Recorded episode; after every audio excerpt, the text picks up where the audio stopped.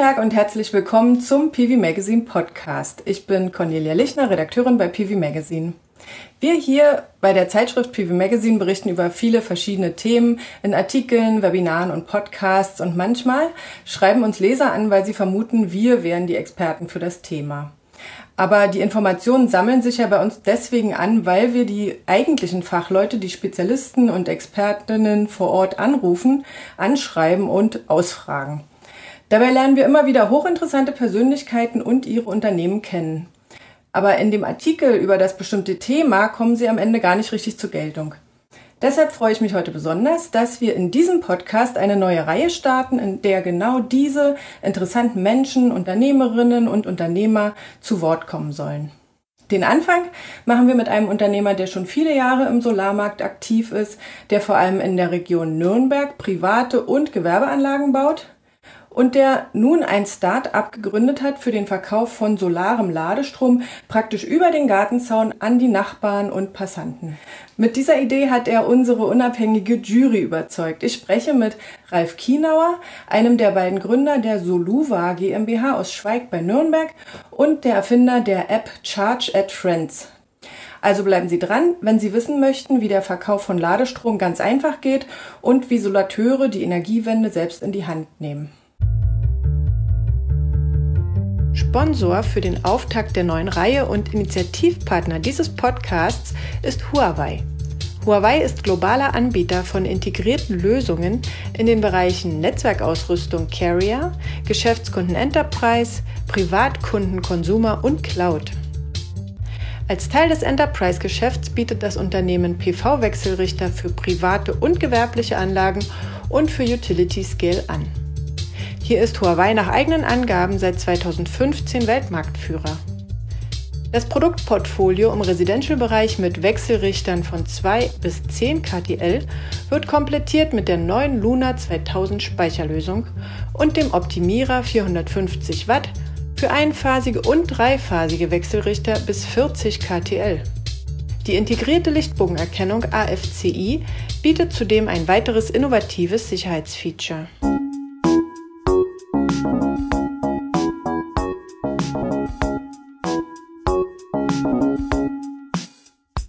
Heute im PV Magazine Podcast Ralf Kienauer von der Soluva GmbH aus Schweig. Herzlich willkommen, Herr Kienauer. Herzlich willkommen, Frau Lichner. Ich habe bei uns im Archiv mal gegraben und habe einen Artikel gefunden, in dem Ihr Unternehmen 2010 das erste Mal erwähnt wurde. Das muss also recht kurz nach Ihrer Gründung 2009 gewesen sein, ne? Ja, wobei wir waren schon etwas früher im Markt mit 2007, damals noch in Soluva. Und aus der Insoluva ist die 2009 dann die Soluva GmbH entstanden, aber da sage ich Ihnen nachher noch ein bisschen was dazu. Mhm. Und damals äh, habe ich gelesen, mussten Sie im Winter noch 5900 Dünnschichtmodule installieren auf dem Bauhof in Erlangen, jo, äh, um richtig. noch 2009er Förderbedingungen zu sichern. Ähm, mit einem aerodynamischen, ballastarmen Ost-West-System. War das aber trotzdem damals Ihr erster großer Auftrag?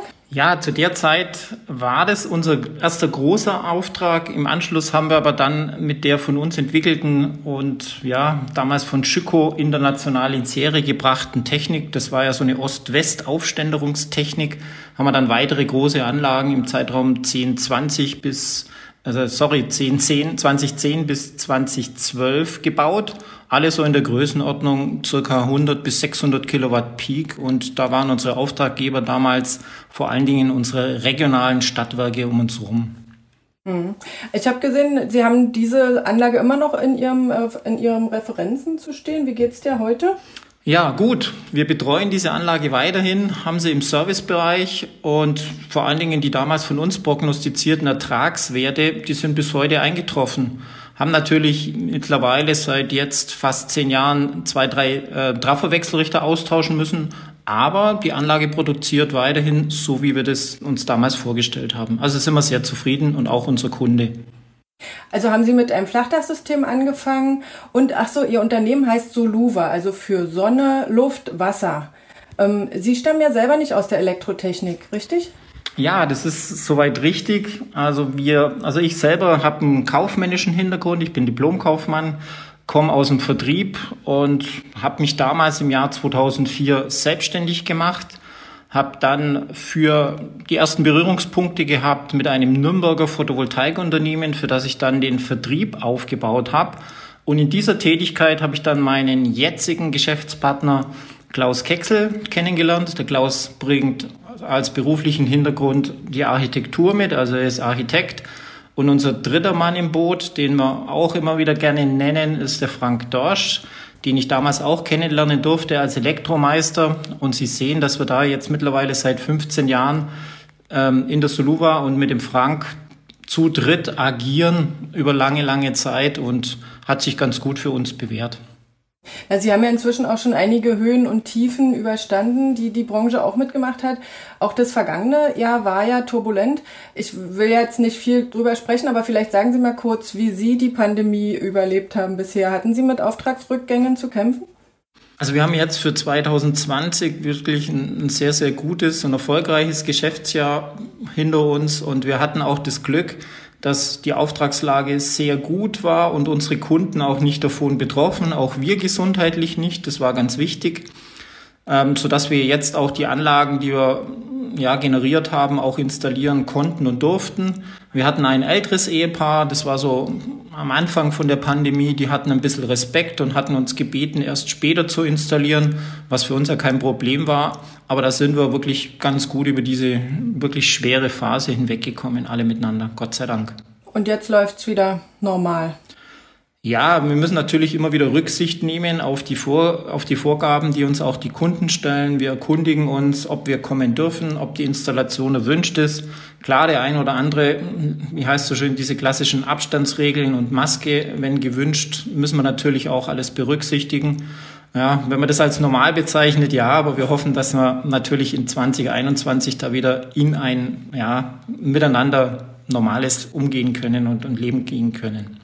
Aber wenn Sie jetzt vielleicht noch mal so auf das letzte Jahr zurückblicken, gibt es da ein Projekt, das besonders heraussticht, auf das Sie besonders stolz sind? Ja, wir haben ähm, ein, ein Projekt, wo uns immer wieder so jetzt als Vorzeigeobjekt dient. Ähm, das ist ein größeres, ähm, älteres Haus mit knapp 200 Quadratmeter. Das durften wir generieren, haben dort eine Anlage installiert mit 26 Kilowatt Peak auch ein 10 kW Speicher dazu, ganz klassisch und auch eine Wallbox und der Kunde selber ist ähm, 2020 im Frühjahr auf uns zugekommen, mit dem Gedanken, er möchte möglichst energieautark werden, hat auch dann umgestellt von seiner Ölheizung auf eine Wärmepumpe. Und wenn man jetzt alles zusammen betrachtet, haben wir natürlich die optimale Ausgangssituation, dass wir hier Richtung Sektorenkopplung Strom produzieren, Strom speichern, Strom verbrauchen und dann noch mit einem virtuellen Energiekonto das Ganze verknüpfen, in eine wunderbare Ertragslage kommen, sodass sich auch die Anlage so in knapp zehn Jahren vom Invest amortisieren wird. Wenn Sie jetzt sagen, äh, die Anlage ist 26 Kilowatt Peak, dann sprengen Sie ja diese übliche Grenze von 10 Kilowatt Peak, wo dann die EEG-Umlage anfällt. Ist das bei Ihnen häufiger, dass die Kunden sich davon nicht abschrecken lassen? Man hört ja oft, okay, über 10 Kilowatt Peak baut kaum jemand. Ich glaube, aus meiner Sicht, es gibt so einen Korridor zwischen 10 und 12 kWp. Da bewegen wir uns tatsächlich in so einer wirtschaftlich kritischen Situation, weil eben äh, die EEG-Umlage anteilig zu bezahlen ist.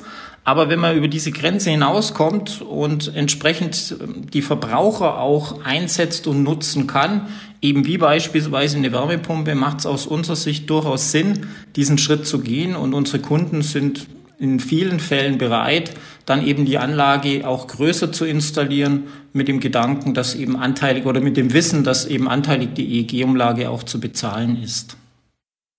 Wenn der Plan des Kunden jetzt war, ähm, möglichst energieautark zu werden, welche äh, solaren Deckungsraten erreichen Sie da oder beziehungsweise welche Autarkiegrad ähm, erreichen Sie da? Ja, also wenn man, wenn man jetzt den Stromverbrauch betrachtet, werden wir schon bei rund 60 bis 65 Prozent Autarkie landen. Trotz der äh, zusätzlichen Verbraucher, wenn jetzt noch die Wärmepumpe dazukommt ja. und ein Elektroauto? Ja, ja, ja. Weil natürlich die Wärmepumpe ja nicht nur im Winter arbeitet. Ne? Die Wärmepumpe dient ja auch für die Heißwasserproduktion oder die Warmwasserproduktion. Insofern ist da natürlich ein natürlicher Verbraucher, der durchaus auch in diesen Übergangsmonaten arbeitet. Und bei diesem Kunden haben wir auch die Gegebenheit einer Ost-West-Ausrichtung. Sodass wir von der Prognose her mit den ähm, Energieverbräuchen und der Photovoltaikproduktion in der Prognose schon zwischen 60 und 65 Prozent liegen werden. Und äh, kann denn der große Speicher, den Sie jetzt eingebaut haben, kann der auch die Wärmepumpe bedienen und kann der auch das Auto laden? Ja, also Stand heute kann er die Wärme, äh, andersrum, kann er die Wallbox als solches schon bedienen, dass wir eben mit einem solaren Laden oder dynamischen Laden ähm, das Energiemanagement ausgestattet ist. Die Wärmepumpe ist jetzt der nächste Schritt des Herstellers, den wir verwendet haben, dass auch die angesteuert wird, wenn Überschuss da ist. Und dadurch, dass wir da auch einen sehr großen Pufferspeicher installiert oder der Kunde einen sehr großen Pufferspeicher installiert hat, ist natürlich auch die Gegebenheit, die Energie dann auch in, in Form von Heißwasser zu speichern. Das ist ja ein Sanierungsobjekt, also ein, ein altes äh, Ge Gebäude. Wenn Sie sagen, da ist eine Ölheizung ausgewechselt ja. worden, ähm, mhm. haben Sie dann, hat denn der Kunde komplett saniert, also auch eine Fußbodenheizung eingebaut? Hat er nicht müssen und ist auch nicht notwendig, weil wir hier mit einer Partner oder mit einem Partner zusammenarbeiten, der im Raum Erlangen ansässig ist und eine neue Wärmepumpe äh, konzipiert hat.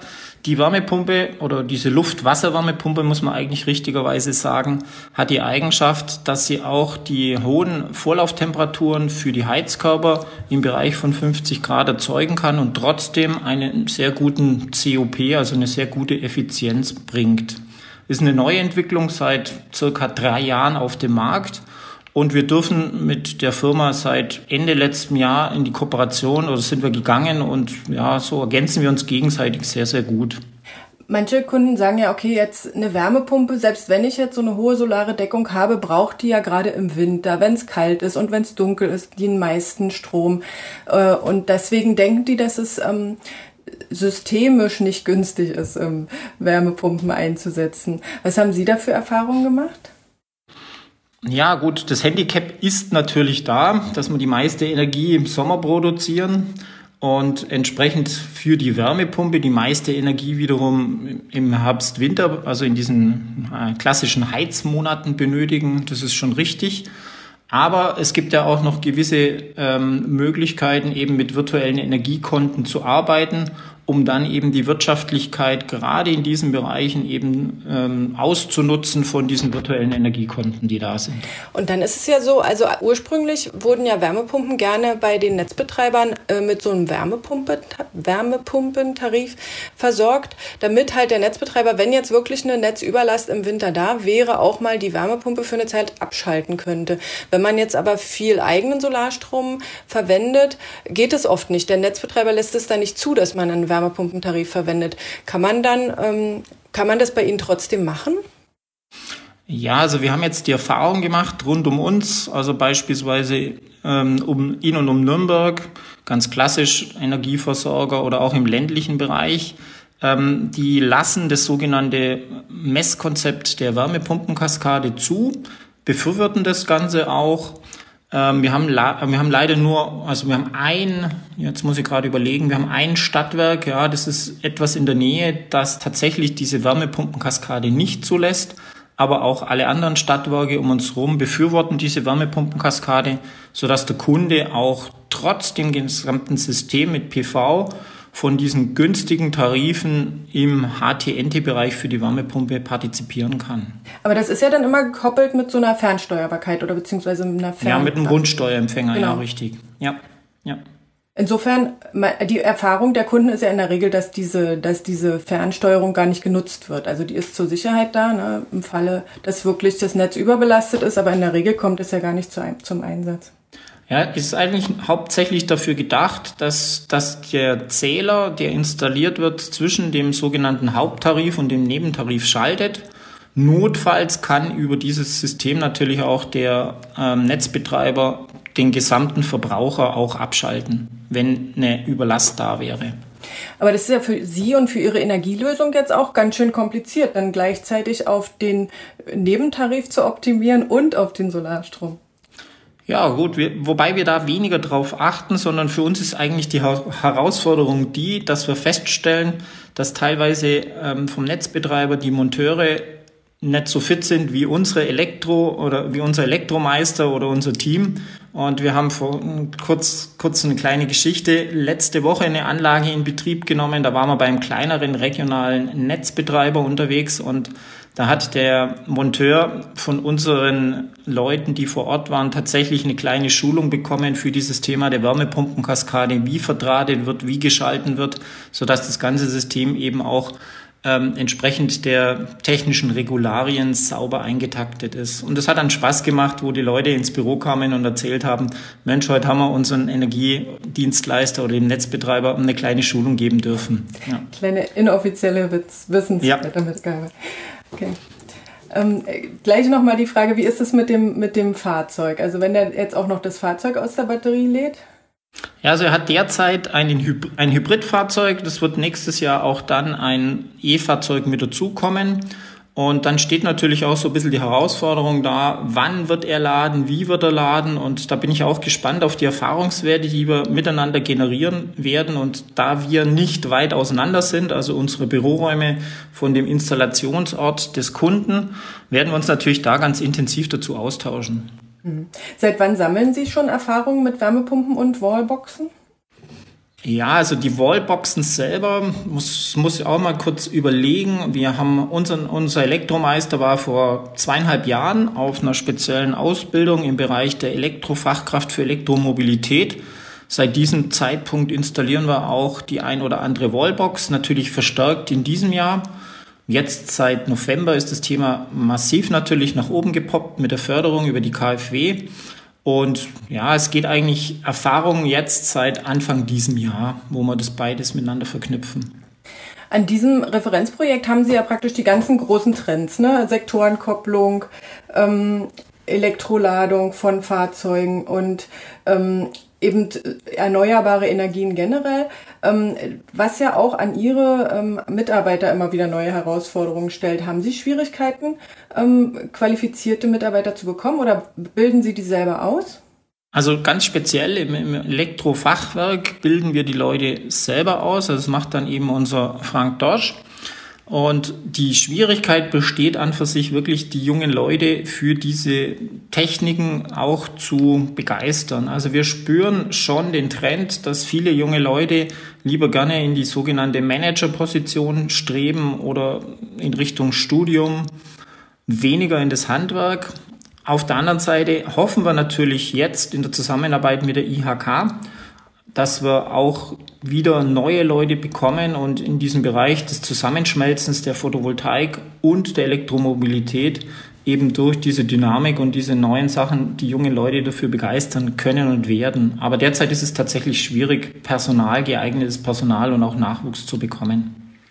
Dabei heißt es ja immer, Handwerk hat goldenen Boden. Haben Sie es bereut, in das, ins Handwerk gewechselt zu haben als Kaufmann? Nein, gar nicht. Also ich finde es so spannend. Also als mich damals dieser, ich sage immer, dieser kleine Virus 2004 Photovoltaik äh, ja irgendwie gefasst oder wie ich den bekommen hatte, war sofort begeistert von der ganzen Thematik und ich bereue es bis heute nicht und muss immer wieder sagen, ähm, liegt natürlich auch an dem Einzelnen, wenn man sich in die einzelnen Themen neu einarbeitet, auch wie jetzt in dem Bereich der Elektromobilität. Es ist super spannend und es wird einem nie langweilig. Also wir haben viele, viele Herausforderungen bisher meistern dürfen. Ja, und insofern langweilig wird es uns alle nicht. Jetzt sind ja gerade die Solateure oft auch Trendsetter, was Elektromobilität angeht. Fahren Sie selbst auch Elektrofahrzeug? Wir haben jetzt die ersten Bestellungen getätigt und werden ab Februar tatsächlich auch, also wir uns im Fuhrpark jetzt umstellen können und ab Februar werden wir jetzt dann auch mit den ersten Elektrofahrzeugen vom Hof fahren und hoffen dann die nächsten zwei Autos im Laufe des Jahres auch dann entsprechend umstellen zu können. Und da sind wir echt gespannt. Klar beobachten wir das Ganze und Bekannter von mir, schon lange Tesla-Fahrer, liefert mir immer ganz viele wertvolle Informationen, um das Thema entsprechend auch umsetzen zu können. Aber jetzt haben Sie ja diese neue App erfunden, äh, Charge at Friends. Wie sind Sie da drauf gekommen, ja. wenn Sie gar nicht selber Elektrofahrzeug nutzen? Ja, das ist eine gute Frage. Der Gedanke ist eigentlich entstanden, als wir beim Unternehmer, ja, Brunch kann man sagen, bei mir mal zu Hause waren. Ich hatte einige Unternehmer bei mir eingeladen. Das ist allerdings schon jetzt wieder zwei Jahre zurück. Da haben wir ein bisschen so philosophiert über die neuen Trends, die da sind, speziell Elektromobilität. Jeder hat aus seiner Erfahrung erzählt. Mich als Anlagen- oder Solateur hat immer schon diese fallende Einspeisevergütung irgendwie geärgert. Und ja, im Zusammenspiel und ja, im Ideen oder im Ideensammeln hat sich daraus natürlich dann die ein oder andere Idee ergeben. Und mit dem Rainer Linder zusammen haben wir dann die interessanteste ja, Idee weiter verfolgt und daraus ist dann eben die Charge It Friends App oder dieses Thema dann unseres neuen Startups entstanden. Wie sieht die Lösung genau aus? Erzählen Sie es noch mal ein bisschen ausführlicher. Ja, also mit Charge It Friends sind wir im Grunde ein elektronischer Marktplatz für Anbieter von Ladestationen und Fahrer von Elektrofahrzeugen. Grundsätzlich kann man sagen, die meisten Anbieter sind dezentrale Energieerzeuger, wie zum Beispiel eben Betreiber von Photovoltaikanlagen, die als Alternative zur EG-Einspeisung einen weiteren Absatzkanal bekommen für den dezentralen erzeugten Strom. Und auf der anderen Seite haben wir natürlich die Auto, die E-Autofahrer, die Lademöglichkeiten nutzen können, weil die öffentliche Ladestruktur vor allen Dingen in Wohngebieten und so im ländlichen Bereich ergänzt werden. Und ja, wir sehen natürlich auch, dass dann unsere Charge Trends äh, Ladesäulen wahrscheinlich um einiges günstiger sein werden wie die derzeit öffentlichen Anbieter von Lade, also von Ladesäulen. Und grundsätzlich haben wir da einen Cloud-Service, den wir aufsetzen und ja, diese, wir stellen da eine App bereit und diese App sorgt dann für die reibungslose Abwicklung der Lade- und Bezahlvorgänge. Das heißt, wenn ich jetzt eine Photovoltaikanlage habe, dann könnte ich ähm, Leute einladen, bei mir zu laden und dazu müsste ich meine Wallbox praktisch draußen vor der Tür befestigen oder wie ist das gedacht? Also grundsätzlich kann jeder, der gerne möchte, eine Lad- und eine, eine Wallbox bei sich zu Hause installiert, an unserem System teilnehmen. Wichtig ist natürlich, dass die Ladestation oder die Ladesäule zugänglich ist, aber grundsätzlich ist es für jeden machbar und möglich. Und wenn Sie dann den Gedanken fahren, dann registrieren Sie sich bei uns über die Internetseite bekommen von uns je nach Situation der Wallbox. Ich muss da ein bisschen ausholen. Es gibt ja Wallboxen, die technisch nicht ganz so einfach sind. Wir bezeichnen die mittlerweile intern als dumme Lades Ladeboxen, die nicht mehr können als Strom zur Verfügung stellen. Bei denen ist es so, wenn sie registriert sind, bekommen sie einen QR-Code von uns zugesandt. Der wird dann identifiziert über die App und so können Sie an unserem System teilnehmen. Bei der dummen Ladesäule ist es tatsächlich so, dass Sie noch einen geeichten Zähler zusätzlich installieren müssen und dann können Sie am System teilnehmen. Die andere Seite ist dann eben die Ladesäule oder die Wallbox, die eine OCPP-Schnittstelle hat. Die können wir dann direkt übers Internet ansteuern. Und dann äh, kommt praktisch jemand angefahren mit seinem Elektrofahrzeug, parkt vor meinem Gartentor und geht rein und holt sich den Stecker. Ja, nicht ganz so einfach. Es ist also letztendlich ähnlich wie ja die ganzen ähm, Apps im Bereich der Elektromobilität auch jetzt fungieren. Die einzelnen Lade, äh, die einzelnen Wallboxen, die bei uns im System sich anschließen, die werden auf einer großen Karte in Deutschland natürlich dargestellt, entsprechend auch mit ihren Leistungskriterien. Sie, wenn jetzt E-Fahrzeugfahrer sind, können die einzelne Ladesäule anwählen, können die entsprechend auch vorbuchen, reservieren.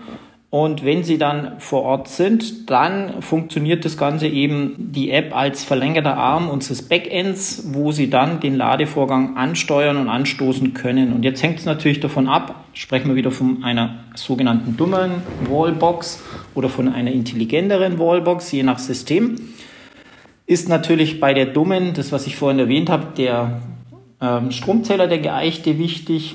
Und da wir da keine Daten über eine Schnittstelle auslesen können, muss dann eben der geeichte Zähler fotografiert werden und die einzelnen Kilowattstände müssen händisch eingetippt ins Handy werden und fotografiert. Somit wird entsprechend der Ladevorgang auch im Bereich festgehalten. Und wenn das Ganze abgeschlossen wird, kriegt unser System oder abgeschlossen wird, Ladevorgang fertig, kriegt unser System wieder einen Hinweis und entsprechend zwei Minuten später ist der Beleg und alles soweit da für diesen gesamten Ladevorgang. Ähnlich vorzustellen, wie wenn Sie an der Tankstelle dann einen Tankbeleg bekommen. Aber Ziel ist ja, dass die Leute bei Sonnenschein laden. Was passiert, wenn die Sonne gerade nicht scheint? Ja, auch da haben wir natürlich schon drüber nachgedacht die, die klare Zielsetzung für den Einzelnen, der eine Photovoltaikanlage hat, wird sein, dass tagsüber natürlich geladen wird. Wenn aber auch beispielsweise eine seine Ladesäule am Abend oder in der Nacht freigibt, dann ist es von ihm äh, im Grunde wichtig, dass er hier eine Preiskalkulation zugrunde legt, weil dann geht natürlich in der Nacht entweder Batteriestrom oder Netzstrom direkt ins Auto, von dem der geladen wird. Und würde dann die Ladesäule sich abschalten, wenn sie nicht mehr freigegeben ist? Die Sonne ist untergegangen? Ja, also wenn, wenn man jetzt hergeht und wie bei Öffnungszeiten, deswegen auch diese Charakter, das, das Charakter, Charakterium der Ladesäule, wenn die angewählt wird und jemand will, will diese Ladesäule buchen, dann wird es natürlich wichtig sein, dass diese Öffnungszeiten da sind und sichtbar sind.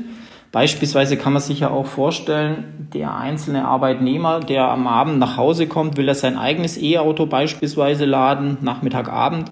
In diesen Zeiten ist natürlich dann die Wallbox für die anderen Charge Trends Teilnehmer nicht freigegeben oder er sagt grundsätzlich, ich möchte nur solaren Strom an die anderen Teilnehmer von Charge Trends weitergeben, dann muss zu diesem Zeitpunkt natürlich die Ladesäule blockiert oder nicht freigegeben sein. Ja. Und wie kann man so eine Ladesäule blockieren? Das ist ja jetzt nicht so eine richtige Ladestation wie die öffentlichen, die an der Straße stehen, die man erst sozusagen also auch es, ja, das hängt natürlich jetzt wieder davon ab, was die einzelne Ladesäule kann. Ja, es gibt ja verschiedene Bereiche, wie beispielsweise ganz einfach mit einem Schlüssel abzusparen. Dann gibt es verschiedene wiederum, die eine RFID-Card haben.